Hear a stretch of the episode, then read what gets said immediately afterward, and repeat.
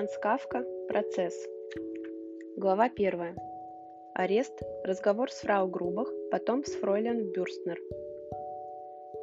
Кто-то, по-видимому, оклеветал Йозефа К., потому что, не сделав ничего дурного, он попал под арест. Кухарка его квартирной хозяйки, фрау Грубах, ежедневно приносившая ему завтрак около восьми, на этот раз не явилась. Такого случая еще не бывало – Ка немного подождал, поглядел с кровати на старуху, жившую напротив. Она смотрела на него из окна с каким-то необычным для нее любопытством. И потом, чувствуя голод и некоторое недоумение, позвонил. Тотчас же расстался стук, и в комнату вошел какой-то человек. Ка никогда раньше в этой квартире его не видел. Он был худощав и вместе с тем крепко сбит в хорошо пригнанном черном костюме, похожем на дорожное платье. Столько на нем было разных выточек, карманов, пряжек, пуговиц и сзади хлястик. От этого костюм казался особенно практичным, хотя трудно было сразу сказать, для чего все это нужно. «Вы кто такой?» – спросил Ка и приподнялся на кровати. Но тот ничего не ответил, как будто его проявление было в порядке вещей, и только спросил. «Вы звонили?» «Пусть Анна принесет мне завтрак», — сказал К и стал молча разглядывать этого человека, пытаясь прикинуть и сообразить, кто же он в сущности такой. Но тот не дал себя особенно рассматривать и, подойдя к двери, немного приоткрыл ее и сказал кому-то, очевидно стоявшему тут же за порогом. Он хочет, чтобы Анна подала ему завтрак. Из соседней комнаты послышался короткий смешок. По звуку трудно было угадать, один там человек или их несколько – и хотя незнакомец явно не мог услыхать ничего для себя нового, он заявил К официальным тоном. «Это не положено». «Вот еще новости», — сказал К, соскочил с кровати и торопливо натянул брюки. «Сейчас взгляну, что там за люди в соседней комнате. Посмотрим, как фрау Грубах объяснит это вторжение». Правда, он уже подумал, что не стоило высказывать свои мысли вслух. Выходило так, будто этими словами он в какой-то мере признает за незнакомцем право надзора – Впрочем, сейчас это было неважно. Но видно, незнакомец так его и понял, потому что сразу сказал, «Может быть, вам лучше остаться тут?» «И не останусь, и разговаривать с вами не желаю, пока вы не скажете, кто вы такой». «Зря обижаетесь», — сказал незнакомец и сам открыл дверь. В соседней комнате, куда Ка пошел медленнее, чем ему хотелось, на первый взгляд со вчерашнего вечера почти ничего не изменилось. Это была гостиная фрау Грубах, загроможденная мебелью, коврами, фарфором и фотографиями. Каждый в ней сейчас стало немного просторнее, хотя это не сразу было заметно. Тем более, что главная перемена заключалась в том, что там находится какой-то человек. Он сидел с книгой у открытого окна и сейчас, подняв глаза, сказал, «Вам следовало остаться у себя в комнате. Разве Франц вам ничего не говорил?» «Да что вам, наконец, нужно?» – спросил Ка, переводя взгляд с нового посетителя на того, кого назвали Франц, он стоял в дверях, и снова на первого. В открытое окно видна была та старуха. В припадке старческого любопытства она уже перебежала к другому окну, посмотреть, что будет дальше. «Вот сейчас я спрошу фрау Грубах», — сказал К, и хотя он стоял подаль от тех двоих, но сделал движение, словно хотел вырваться у них из рук, и уже пошел было из комнаты. «Нет», — сказал человек у окна, бросил книжку на столик и встал. Вам нельзя уходить, ведь вы арестованы. Похоже на то, сказал Кай и добавил. А за что? Вы не, упомол... не уполномочены давать объяснения. Идите в свою комнату и ждите. Начало вашему делу положено, и в надлежащее время вы все узнаете. Я и так нарушаю свои полномочия, разговаривая с вами по-дружески. Но надеюсь, что кроме Франца никто нас не слышит, а он и сам, вопреки всем предписаниям, слишком любезен с вами.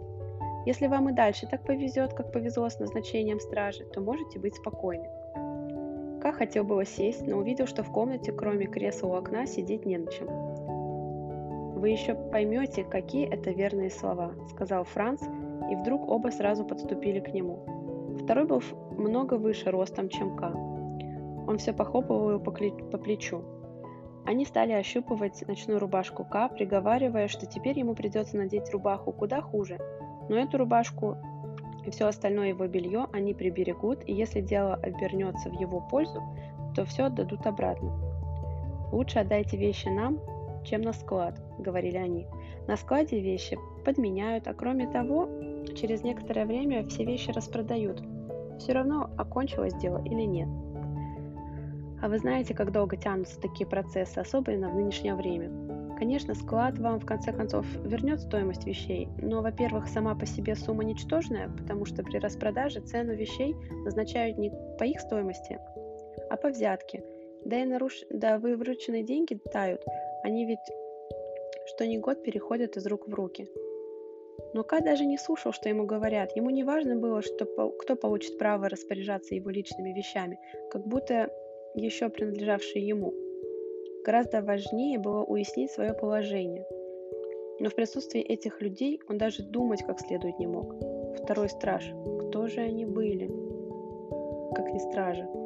Все время толкал его, как будто дружески тол толстым животом, но когда Ка подымал глаза, он видел совершенно не соответствующее этому толстому туловищу худое, костлявое лицо с крупным, свернутым на бок носом и перехватывал взгляд, которым этот человек обменивался через его голову со своим товарищем – кто же эти люди? О ком, о чем они говорят? Из какого они ведомства? Ведь Ка живет в правовом государстве, всюду царит мир, все законы незыблемы. Кто же имеет нападать право на него в его собственном жилище? Всегда он был склонен относиться ко всему чрезвычайно легко, признавался, что дело плохо, только когда действительно становилось очень плохо, и привык ничего не предпринимать заранее, даже если надвигалась угроза но сейчас ему показалось, что это неправильно, хотя все происходящее можно было почесть за шутку. Грубую шутку, которая неизвестно почему, может быть потому, что сегодня ему исполнилось 30 лет, решили с ним сыграть коллеги по банку. Да, конечно, это вполне вероятно. По-видимому, следовало бы просто рассмеяться в лицо этим стражам, и они рассмеялись бы вместе с ним. А может, это просто рассыльные. Вполне похоже, но почему же при первом взгляде на Франца он твердо решил ни в чем не уступать этим людям? Меньше всего Ка боялся, что ему потом упрекнут в непонимании шутки, зато он отлично помнил, хотя обычно с прошлым опытом и не считался, некоторые случаи, сами по себе незначительные, когда он, в отличие от своих друзей, сознательно пренебрегал возможными последствиями и вел себя крайне необдуманно и неосторожно, за что и расплачивался полностью. Больше этого с ним повториться не должно, хотя бы теперь, а если это комедия, то он им подыграет. Но пока что он еще свободен. «Позвольте», — сказал он и быстро прошел мимо них в свою комнату. «Видно, разумный малый», — услышал он за спиной. В комнате он тотчас же стал выдвигать ящики стола. Там был образцовый порядок, но, до... но удостоверение личности, которое он искал, он от волнения никак найти не мог. Наконец он нашел удостоверение на велосипед и уже хотел идти с ним к стражам, но потом эта бумажка показалась ему неубедительной, и он снова стал искать, пока не нашел свою метрику.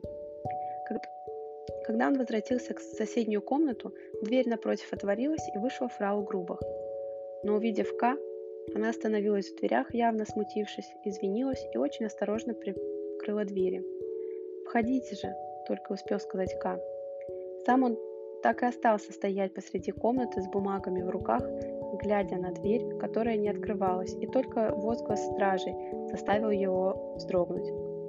Они сидели за столиком у открытого окна, и Ка увидел, что они поглощают его завтрак. «Почему она не вошла?» – спросил он. «Не разрешено», – сказал Высокий, – «ведь вы арестованы». «То есть как арестован? Разве это так делается?» «Опять вы за свое», — сказал тот и обмакнул хлеб в баночку с медом. «Мы на такие вопросы не отвечаем. Придется ответить», — сказал К. «Вот мои документы, а вы предъявите свои, и первым делом ордер на арест». «Господи, твоя воля», — сказал Высокий. «Почему вы никак не можете примириться со своим положением?»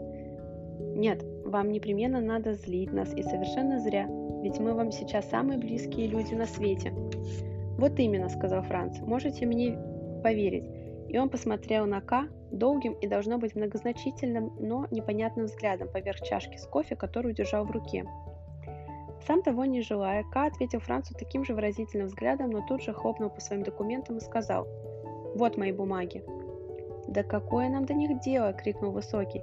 «Право, вы ведете себя хуже ребенка. Чего вы хотите? Неужто вы думаете, что ваш огромный страшный процесс закончится скорее, если вы станете спорить с нами, с вашей охраной, о всяких документах, о бортерах на арест. Мы не шичены, мы в документах почти ничего не смыслим. Наше дело стеречь вас ежедневно по 10 часов и получать за это жалование. К этому мы и представлены, хотя, конечно, мы вполне можем понять, что высшие власти, которым мы подчиняемся, прежде чем отдать распоряжение об аресте, точно устанавливают и причину ареста, и личность арестованного. Тут ошибок не бывает. Наше ведомство настолько оно мне знакомо, хотя мне так знаком только низшие чины, никогда, по моим сведениям, само среди населения виновных не ищет. Вина, как сказано в законе, сама притягивает к себе правосудие, и тогда властям приходится посылать нас, то есть стражу. Таков закон. Где же тут могут быть ошибки? Не знаю я такого закона, сказал К. Тем хуже для вас, сказал Высокий. Да он и существует только у вас в голове, сказал К. Ему очень хотелось как-нибудь проникнуть в мысли стражей, изменить их в свою пользу и самому проникнуться этими мыслями. Но Высокий только отрывисто сказал, «Вы его почувствуете на себе». Тут вмешался Франц. «Вот видишь, Вильям, он признался, что не знает закона, а сам при этом утверждает, что недоволен». «Ты совершенно прав, но ему ничего не объяснишь», — сказал тот. Ка больше не стал с ними разговаривать. Неужели, подумал он, я дам сбить себя с толку болтовней этих низших чинов? Они сами так себя называют. И говорят они о вещах, о которых совсем ничего не смыслят, а самоуверенность у них просто от глупости. Стоит мне обменяться хотя бы двумя-тремя словами с человеком моего круга, и все станет несравненно понятнее, чем длиннейшие разговоры с этими двумя. Он прошел несколько раз по комнате, увидел, что старуха напротив уже притащила к окну еще, больше древ... еще более древнего старика и стоит с ним в обнимку. Надо было прекратить это зрелище. «Проведите меня к вашему начальству», — сказал он. «Не раньше, чем начальству будет угодно», — сказал страж, которого звали Вильям. «А теперь», — добавил он, — «я вам советую пройти к себе в комнату и спокойно дожидаться, что с вами решат сделать». И наш вам совет – не расходуйте силы на бесполезные рассуждения. Лучше соберитесь с мыслями, потому что к вам предъявят большие требования. Вы отнеслись к нам не так, как мы заслужили своим обращением. Вы забыли, что вы забыли, что кем бы мы ни были, мы, по крайней мере, по сравнению с вами, люди свободные, а это немалое преимущество. Однако, если у вас есть деньги, мы готовы принести вам завтрак из кафе напротив. Ка немного постоял, но на это предложение ничего не ответил. Может быть, если он откроет дверь в соседнюю комнату или даже в прихожую, эти двое не посмеют его остановить? Может быть, самое простое решение – пойти на пролом? Но ведь они не могут его схватить, а если он потерпит такое унижение, тогда пропадет его превосходство над ними, которое он в некотором отношении еще сохранил.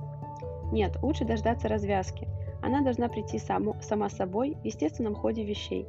Поэтому Кап пошел к себе в комнату, не обменявшись больше со стражами ни единым словом. Он бросился на кровать и взял с умывальника прекрасное яблоко. Он припас его на завтрак еще с вечера. Другого завтрака у него сейчас не было, и откусив большой кусок, он уверил себя, что его куда лучше, чем завтрак из грязного ночного кафе напротив, который он мог бы получить из милости своей стражи. Он чувствовал себя хорошо и уверенно. Правда, он на полдня опоздал в банк, где служил, но при той сравнительно высокой должности, какую он занимал, ему простят это опоздание. Не привести ли в оправдание истинную причину? Он так и решил сделать. Если же ему поверят, чего нисколько не удивится, то он сможет сослаться на фразу грубых, если или на тех стариков напротив. Сейчас они, наверное, уже переходят к другому своему окошку. Каб был удивлен, вернее, он удивлялся, становясь на точку зрения стражи. Как это они прогнали его в другую комнату оставили одного там, где он мог бы десятками способов покончить с собой? Однако он тут же подумал, уже со своей точки зрения, какая же причина могла бы ему, его на это толкнуть. Неужели то, что рядом сидят двое и поедают его завтрак? Покончить с собой было бы настолько бессмысленно, что при всем желании он не мог бы совершить такой бессмысленный поступок. И если бы умственная ограниченность этих стражей не была столь очевидна, то можно было бы предположить, что и они пришли к такому же выводу, и поэтому не видят никакой опасности в том, что оставили его одного. Пусть бы теперь посмотрели, если им угодно, как он подходит к стенному шкафчику, где спрятан отличный коньяк, опрокидывает первую рюмку взамен завтрака, а потом и вторую, для храбрости, на тот случай, если храбрость понадобится, что, впрочем, маловероятно.